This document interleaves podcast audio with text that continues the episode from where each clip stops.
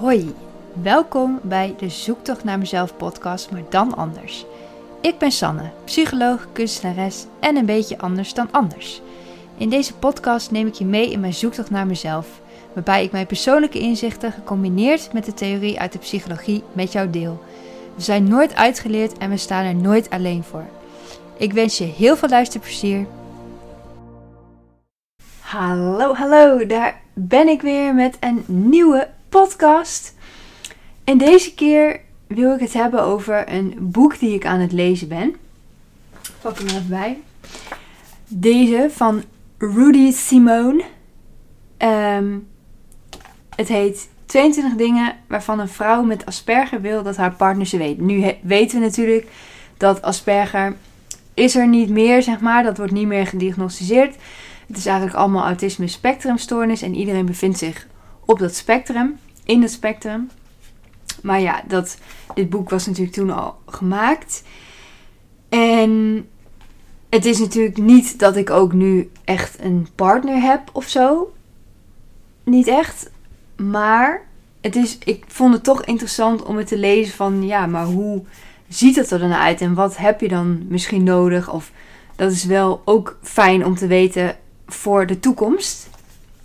Dus ik heb, ben dat boek gaan lezen. Ik heb hem nog niet helemaal uit.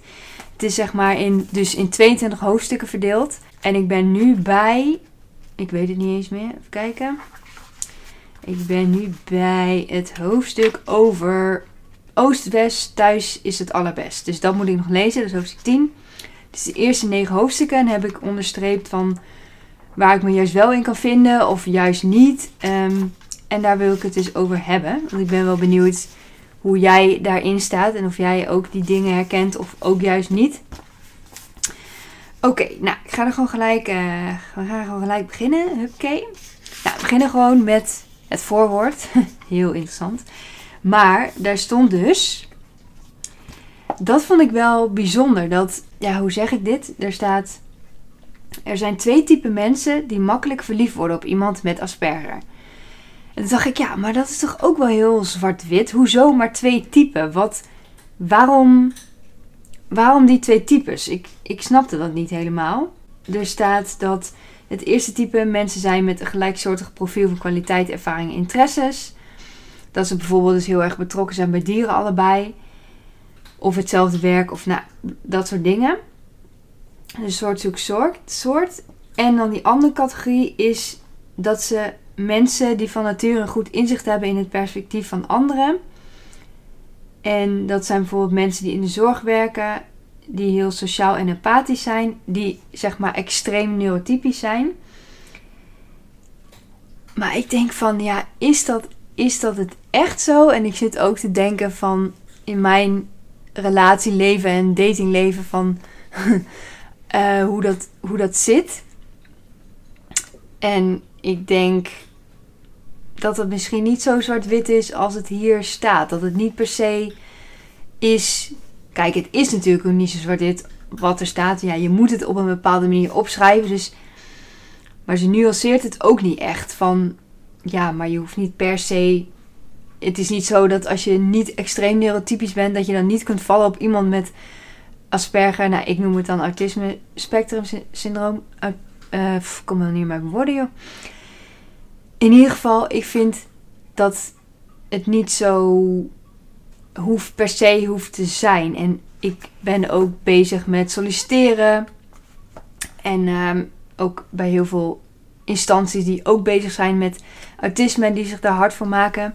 En ik had ook een mooie gezien, een mooie uitspraak dat het steeds minder nodig is of ja, om uit te spreken dat je autisme hebt, bijvoorbeeld in het werkveld, dat het veel minder belangrijk is.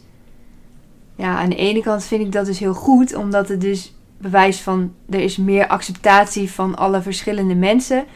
Maar aan de andere kant zijn er natuurlijk ook wel degelijk aanpassingen die, ja, of dingen die anders moeten voor iemand met autisme om ook, ja, te kunnen floreren op de werkvloer. Maar ik vind dus dat in, ook in relaties dat het niet per se echt van toepassing is. Nee, oké, ik neem het terug. Nee.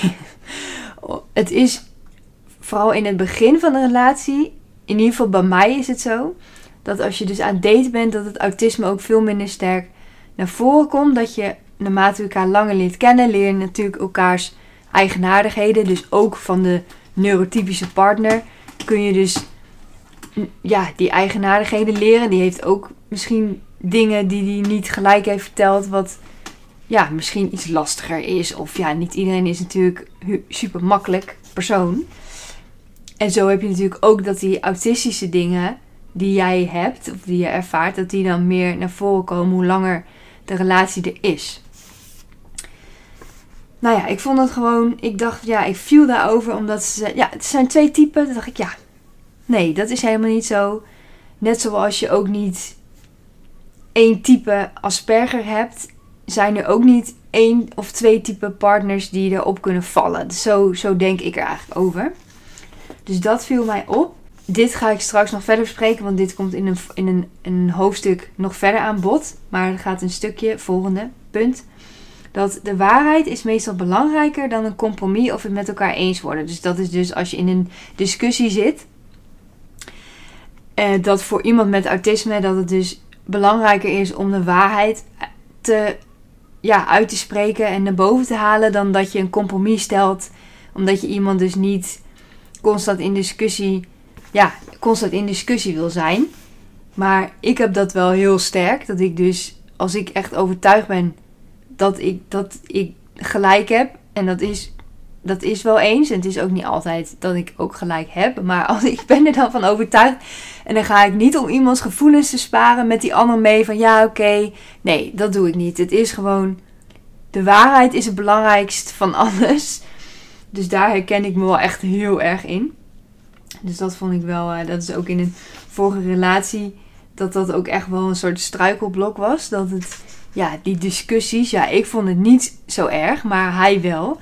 En uh, ja, dat vond ik wel echt wel grappig. Ik dacht, oh ja, ja, dat ben ik gewoon. Dus, um, nou dus dat vond ik ook een grappige. En hier heb ik wat bijgeschreven. Oh ja, uh, even kijken, wat staat hier? Bla bla bla.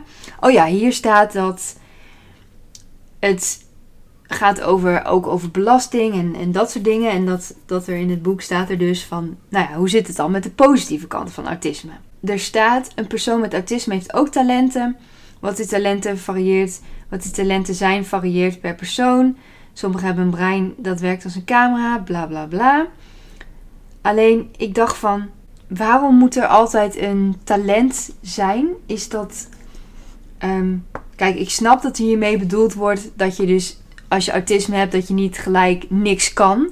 Dat iedereen natuurlijk, iedereen in de wereld, niet alleen mensen met autisme, maar gewoon iedereen, heeft een iets te geven. Um, alleen het hoeft dus niet per se voor mij een talent te zijn. Of waarom moet je altijd dat talent hebben en die prestatie en ja, sowieso ben ik best wel eigenlijk een soort anti-prestatie. Omdat daar liep ik ook heel erg tegenaan in het werkveld. Toen ik dus wel in loondienst nog werkte. Omdat het zo erg gericht is op de prestaties. En ja, natuurlijk moet er geld verdiend worden. En dat, ja, dat is natuurlijk automatisch dan houdt het verband met prestaties. Want ja, als je iets gepresteerd hebt, dan krijg je daar voor een ruil krijg je dus geld. En dat is eigenlijk waar iedereen het voor doet. En ik ben meer van, ik doe het omdat ik mensen wil helpen en niet voor het geld. En natuurlijk zeg ik niet dat ik geen geld wil, want dat is natuurlijk helemaal niet waar. Geld maakt het leven echt een stuk makkelijker. Ik heb nu niet veel geld en ik merk dat ik, ik heb daar best wel veel zorgen over. En ja, best wel veel stress. En dat, dat is gewoon, dat gun ik echt niemand.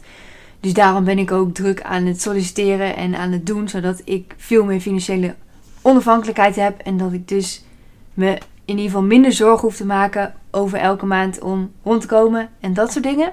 Maar voor mij gaat het meer om de verbinding maken met de mensen en de mensen helpen en echt iets nuttigs doen. Je hoeft niet per se mensen te helpen om je nuttig te voelen. Dat heb ik heel erg. Dat ik ja, ik wil me graag. Ik voel me nuttig als ik mensen help. En dat vind ik veel belangrijker dan hoeveel geld ik ermee verdien. En kijk, aan de andere kant vind ik het ook wel belangrijk. Ik, ik vind het ook heel erg als je dus ondergewaardeerd wordt. Of dat je een soort uitgebuit wordt. Want ik heb ook wel eens een werkervaringsplek gehad. En daar had ik echt het gevoel dat ik. De, het bedrijf was hartstikke tof. Alleen ik had gewoon het gevoel van ze betalen mij. Was volgens mij nog niet eens de helft van het minimumloon. Omdat het een werkervaringsplek was. Maar ondertussen werd er wel van mij verwacht dat ik fulltime werkte. En wel ja, allerlei verantwoordelijkheden had. En dan vind ik het ook niet helemaal eerlijk. Van er gaat hier iets mis, er klopt hier iets niet. Maar nou ja, hier kwam ik dus op omdat, ja, waarom altijd een talent moeten hebben? Dat hoeft helemaal niet. Alleen als je autisme hebt, is het misschien fijn om een talent te hebben, omdat je andere dingen misschien meer moeite mee hebt. En dan is het wel fijn als je in iets anders juist heel erg kan uitblinken. Dat, dat kan ik me wel heel erg voorstellen. Dat, ja, omdat je dus al moeite moet doen om mee te komen in, ja, in de maatschappij eigenlijk. Om, ja, je bent je toch constant aan het aanpassen en kost best wel veel energie allemaal. Dan is het wel fijn als er dus wel iets is ja, wat je wel echt kan geven. Omdat, nou, dat, dat herken ik ook wel. Dat, niet dat ik dat talent heb, want dat weet ik nog niet zo goed wat dat nou precies is. Maar wel dat ik het fijn zou vinden als er dus wel iets is. Ja, omdat ik nu het gevoel heb van, ja, die, die prikkelbaarheid en nou ja, toch wel moeilijk. En ik wil me daar ook niet de hele tijd op focussen, omdat wat hier, ja, dat vind ik dus wel het goede aan. Dat je dus focust op wat iemand dus wel kan. En dus wel als je talenten hebt, ja, focus je daar vooral op. Maar ja, dat, dat heb ik dus nog niet helemaal uitgevonden wat, dat, wat het nou precies is. Maar goed, heel lang verhaal over één uh, klein zinnetje. En dat is dus niet iets wat ik alleen voor mensen met autisme vind. Van waarom altijd dat talent hebben. Ook neurotypische mensen. Ja, het is gewoon echt in deze maatschappij wordt er zoveel nadruk gelegd op de prestatie.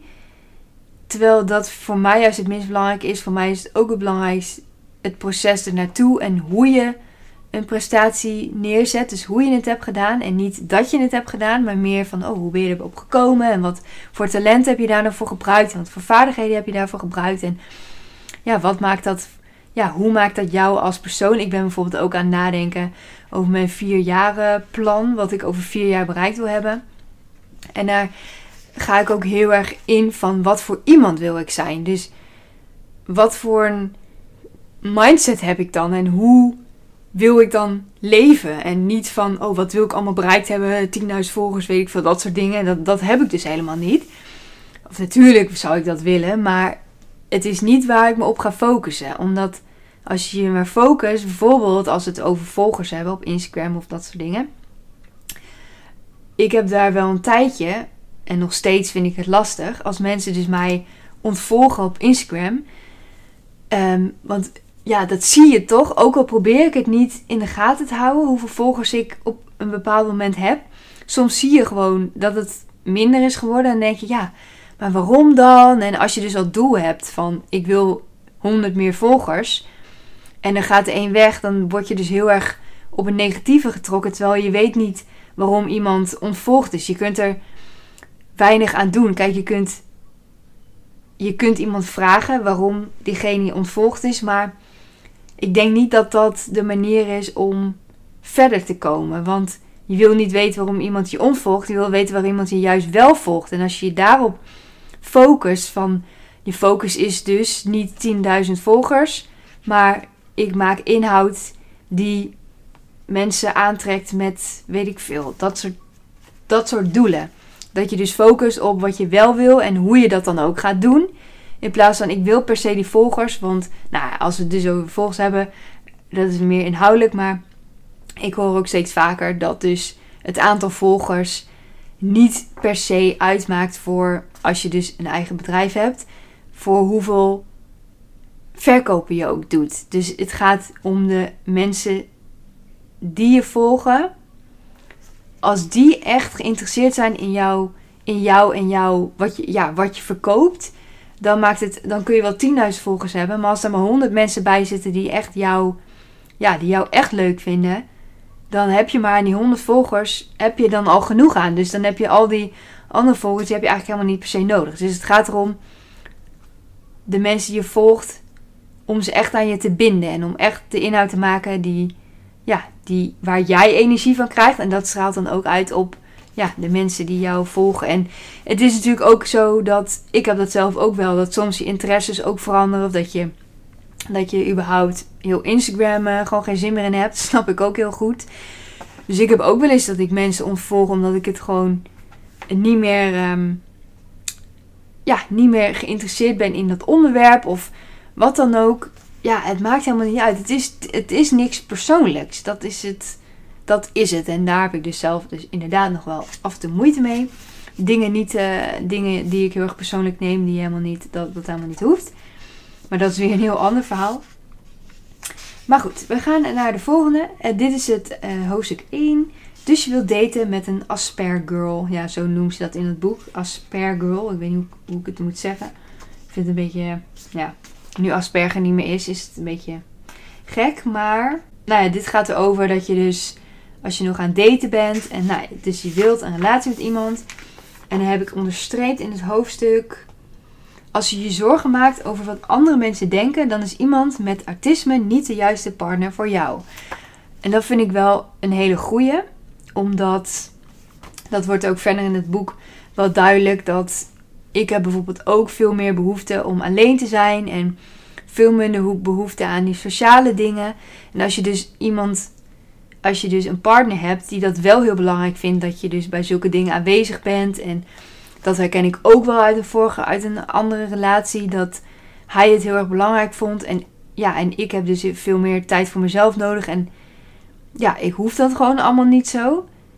En hij was, ja, hij vond het denk ik wel. Ik kan natuurlijk niet invullen voor hem, maar ik denk dat hij het wel altijd belangrijk vond. Dat, ja, dat je dus wel bij dat soort dingen bent. En dat je ook niet heel vroeg teruggaat. Of ja, terwijl ik soms, ja, dan ben ik ergens en dan ben ik er helemaal klaar mee en dan wil ik gewoon naar huis. En dan, ja, kan me niet echt schelen eigenlijk. Ja, eigenlijk wel, want ik voel me heel erg bezwaard dan. Maar eigenlijk, als ik dan voor mezelf zou kiezen, dan zou ik liefst gewoon direct naar huis gaan. En dat had hij dus, ja, dat vond hij dus heel lastig. Dus, dat is, dus ik denk dat dat wel een, iets is wat, wat ik heel erg herken. En ook als je dus in dit boek staat ook heel erg van dat mensen met autisme dus ook soms best wel bot kunnen zijn. En dat het dus ook iets is als je je dus heel erg belangrijk vindt wat andere mensen denken. En dat mensen met autisme dus best wel bot kunnen zijn. Dat dat soms dus kan botsen. Haha, bot, botsen. Met, ja, met andere mensen. En dat je dat dus, ja, dat dat wel lastig kan zijn soms. En dat je dus echt daar, ja, eigenlijk een soort maling aan moet hebben. En nu heb ik zelf dat helemaal niet. Dat ik bot ben. Ik ben juist tegenovergestelde. Dat ik juist e- extreem anti-bot. Het klinkt ook een beetje gek, maar ja, dat ik dus dat. dat. dus dat herken ik dan niet zo uit het boek. Maar ik, ik heb wel in mijn, in mijn, ook op mijn Instagram-account en mensen die, die dat wel zeggen dat zij dat wel dus hebben. Dus um, ja, dus dat. Dus dat vond ik wel een goede. Dat is inderdaad sowieso is het het beste voor iedereen als je minder dus geeft om wat andere mensen van je denken. Dat je echt doet wat je zelf wil en vanuit je eigen ding. Dan dat je per se dat dure huis wil kopen omdat dat is wat mensen van jou verwachten. Waarom zou je dat in godsnaam doen? Ja, ik voel dat dus helemaal niet. Ik had het dus wel weer erg hoor. Toen ik inderdaad met mijn studie en dan word je toch een soort van.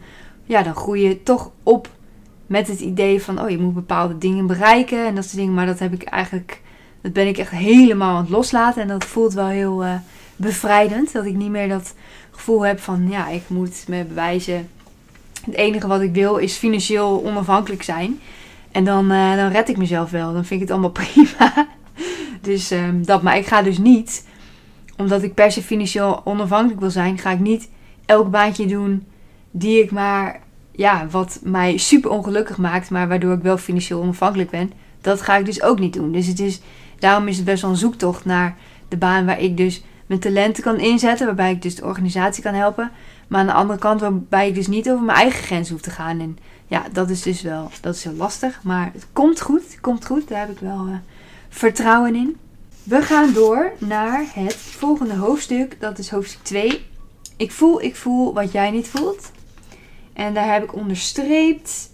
Oh ja, ze springt op om het geluid van de tv uit te zetten als die vreselijk luide reclames langskomen. Nou, dat herken ik dus heel erg. Dat is echt precies wat ik doe. Ook serieus. Als die reclames zijn gewoon veel harder. Ik snap niet waarom het überhaupt dat dat nog zo is. Dat vind ik gewoon echt super kut om uh, botten te doen. maar dat had ik dus met mijn ouders heel erg. Dat dus niet alleen de reclames, maar mijn vader die... Ja, volgens mij is hij gewoon uh, doof aan het worden. Want hij heeft de tv altijd zo hard staan. Dat is echt niet normaal. En dan, dan word ik helemaal... Ja, vooral als ik dus al een beetje overprikkeld ben die dag. En dan kwam ik dus beneden om te eten. En dan stond die tv zo hard aan. Überhaupt tijdens het eten tv aan.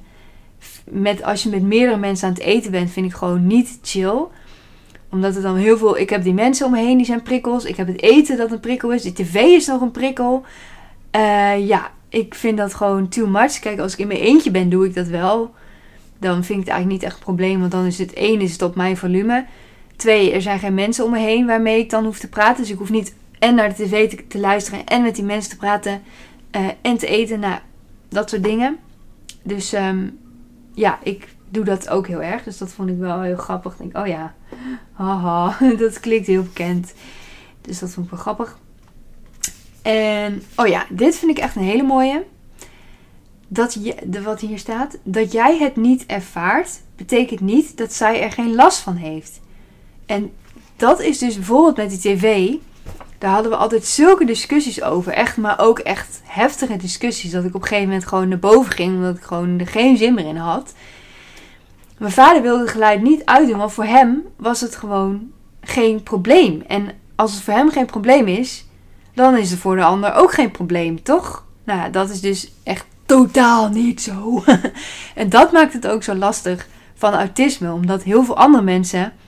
Die snappen het niet. Ze snappen niet dat jij daar zoveel last van hebt. Ook bijvoorbeeld in, toen ik nog werkte op kantoor. Toen was er dus een TL-licht. En die maakte voor mij, was dat, echt enorm zoomgeluid. En hoe langer ik in die ruimte zat, hoe gekker ik ervan werd. Ik werd er echt helemaal gek van. Maar mijn collega's die in dezelfde ruimte zaten, die hadden er helemaal niet zoveel last van. Dus mijn klacht, zeg maar, werd niet echt heel serieus genomen. Want ja, wat zit je nou aan te stellen? Weet je wel, ja, hoe kun je er nou zoveel last van hebben? Dat is maar heel zacht en bla bla bla. Het was allemaal heel moeilijk om te vervangen. Ja, snap ik wel dat het moeilijk is, maar ik kon echt gewoon, ik kon me echt niet concentreren. En op een gegeven moment werd het dan ook wel vervangen. Maar ik vond echt, ja, en dat, dat maakt het dus heel lastig, omdat andere mensen het dus niet zo ervaren kunnen ze ook heel moeilijk zich inleven, inleven van hoe is het om het zo te ervaren. En ik kan aan de andere kant misschien weer niet inleven hoe het is om dit niet te ervaren. Van hoe kun je dit niet horen, weet je wel? Hoe kan dit?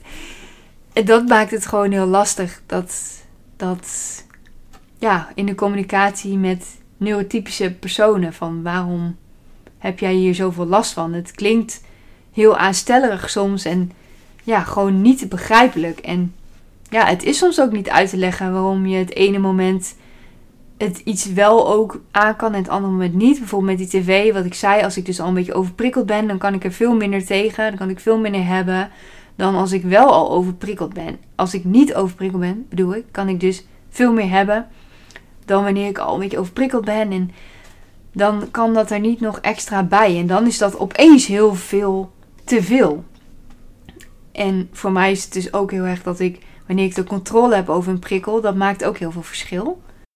Omdat als ik dus de controle heb, bijvoorbeeld dat ik mijn vader zei van ja, maar je luistert zelf altijd uh, met die oordoppen op, heb je altijd keiharde muziek aan. Ja, dat is, dat is inderdaad waar. Ik luister heel veel muziek. Zonder muziek kan ik echt niet leven. Maar um, wat wou ik nou over zeggen? Dat, ja, dat, daar heb ik dus zelf de controle over, over die muziek. En waar ik geen controle over heb, is als hij het volume bedient. Hoe zeg je dat? Ik kwam even niet op. Dat hij het volume bedient, dan bepaalt hij het voor mij. En dan, dan wordt het gewoon heel moeilijk. En dat zijn ook niet de geluiden die ik wil horen. Dus de muziek, die heb ik uitgekozen. Dat muziek die ik mooi vind. Dat is heel anders dan als je die stomme reclame of weet ik veel wat voor een nieuws, nieuwslezers. Ik vind het allemaal, ja, ik vind het gewoon dan niet chill. Dus nou dat vond, ik, dat vond ik ook wel echt een goede om te bespreken. Dat, jij het niet ervaart, betekent niet dat zij er geen last van heeft. En natuurlijk is het trouwens ook andersom, hè, als je een hij bent, dat zij er dan geen last van heeft. Het is, ehm, ik, ik praat het nu een beetje vanuit mijn uh, perspectief als vrouw met een mannelijke partner. Maar het kan natuurlijk allerlei combinaties zijn zoals je zelf wil. Even kijken. Oh ja, wat ik dus wel heb onderstreept ook nog als laatste in dit hoofdstuk is. Oh ja, dit is een stukje over dat je.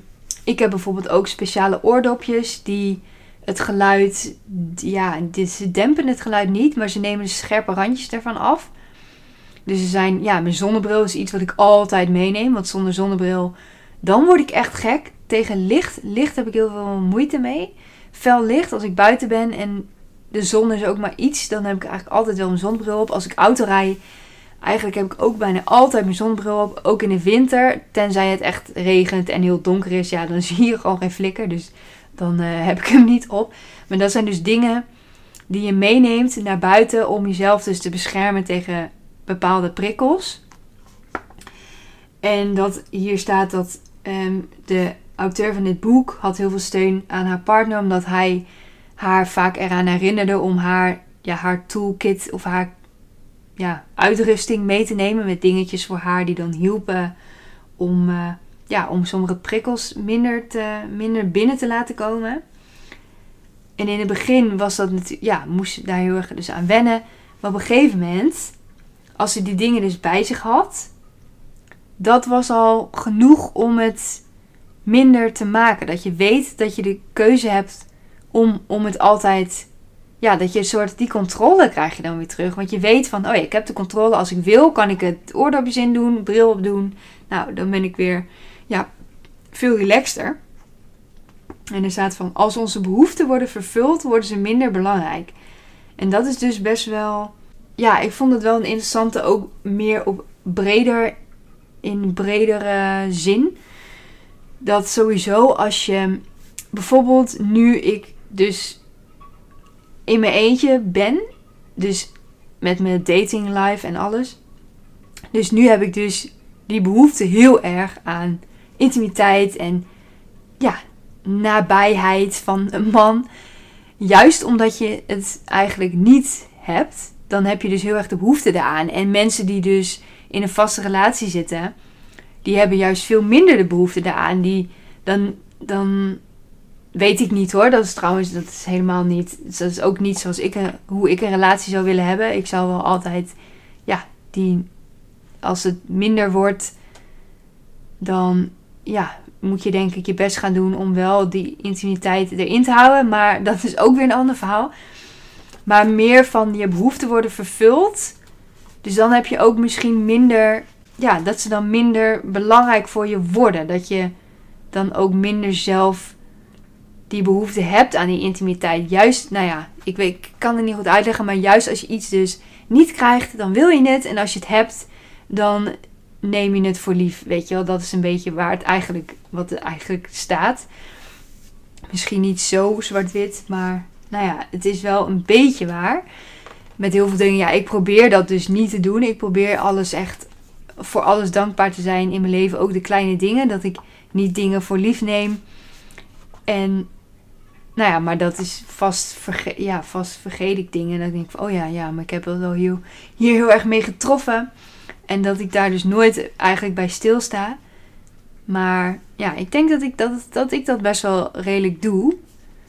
Maar alleen het idee inderdaad aan zo'n kit die je mee naar buiten neemt, als het weer terug op, autisme uh, doen, dat, zal mij, dat geeft mij ook al wel meer rust. Want als ik dus mijn zonnebril vergeten ben, dan ben ik echt zo daarmee bezig. Van oh shit, ik ben mijn zonnebril vergeten. En ik hoop dat het allemaal niet de zon een beetje gaat schijnen. Want soms dan, als ik dus, in als ik dus wel ben vergeten. En de zon gaat schijnen, het doet gewoon pijn aan mijn ogen. Soms kan ik gewoon alleen maar zo met mijn ogen zo samengeknepen. Omdat ik gewoon. Het is echt, doet gewoon pijn. Gewoon, ook gewoon in mijn heel mijn lichaam doet het dan pijn. Dat het zo fel is. Terwijl voor andere mensen denken, ja, ik zie het niet. Ik zie niet hoe fel het is. Dus dat is weer zoiets van, als je niet ervaart, dan weet je niet. Maar ja, dat, dat is dus, als je dus het wel bij je hebt, dan hoef je daar ook geen zorgen meer over te maken. Dus dan denk je, nou, ik heb het gewoon bij me. Dus nou, als het dan wel licht, feller licht wordt, dan, nou, dan kan ik gewoon mijn zonnebril opdoen en klaar. Dus dan, misschien merk je dan niet eens meer dat het iets feller licht wordt. Maar ik denk dat ik dat, ja, als het echt de zon gaat schijnen, dan merk je dat natuurlijk wel. Maar, nou ja, dus dat is denk ik een beetje wat daar staat. Nou, we hebben eigenlijk nu nog maar twee hoofdstukken. In ieder geval we, ik. Ik heb nog maar twee hoofdstukken besproken. En ik heb nog wel dus veel meer gelezen. En de tijd is wel een beetje, we zijn wel uh, op de tijd. Dus wat ik wil doen is de andere hoofdstukken bewaren voor de volgende keer. Want daar staan ook echt wel uh, interessante dingen in. Ik vind sowieso, ik vind het wel echt een heel interessant boek. Vooral wat er in gezegd wordt dat je heel erg veel steun kan hebben aan de partner. En dat het echt ja, heel belangrijk is. Ook die communicatie en dat soort dingen. En dan denk ik dat dat in iedere relatie heel belangrijk is. Dus ik vind dat wel mooi om het, ja, om het daarover te hebben. En sowieso vind ik relaties echt heel belangrijk. Daar heb ik ook meerdere boeken over gelezen. Niet per se met autisme, maar ja, ik vind het gewoon heel boeiend of zo. Op de een of andere manier. Dus ehm, ja, ik ga graag de volgende keer daar verder op in. En hopelijk ja, komen dan ook nog andere leuke dingen aan bod. Sowieso. Dus je moet even onthouden dat ik dus vanaf hoofdstuk 3 verder moet gaan. Dus dat. Ik wil je even, even. Ik wil je bedanken voor het luisteren en of kijken. Ik wilde ook nog zeggen dat ik nu een pagina heb. Die ga ik, ik ga het wel even in de beschrijving zetten van deze podcast. Een petje af pagina. Waarin je uh, kunt doneren als je het tof vindt wat ik doe. Omdat ik dus bezig ben met die financiële onafhankelijkheid heb ik dus een, een um, dat heet dus Petje Af. Nou, ik zal het dus nog delen. En dan kun je dus een eenmalige donatie doen of een maandelijkse donatie. Gewoon omdat je het tof vindt wat ik doe. En om mij te steunen daarin. Dus dat zou ik, ik zou het echt heel leuk vinden als je dat doet. Maar ik snap dat je, dat, dat niet zomaar een gegeven is. Maar dan weet je in ieder geval dat de optie er is. Dus Mocht je daar geïnteresseerd zijn, hartstikke leuk. Bekijk in ieder geval mijn pagina, dat vind ik leuk. En nou, in ieder geval bedankt weer voor het luisteren nogmaals. En tot de volgende. Doei!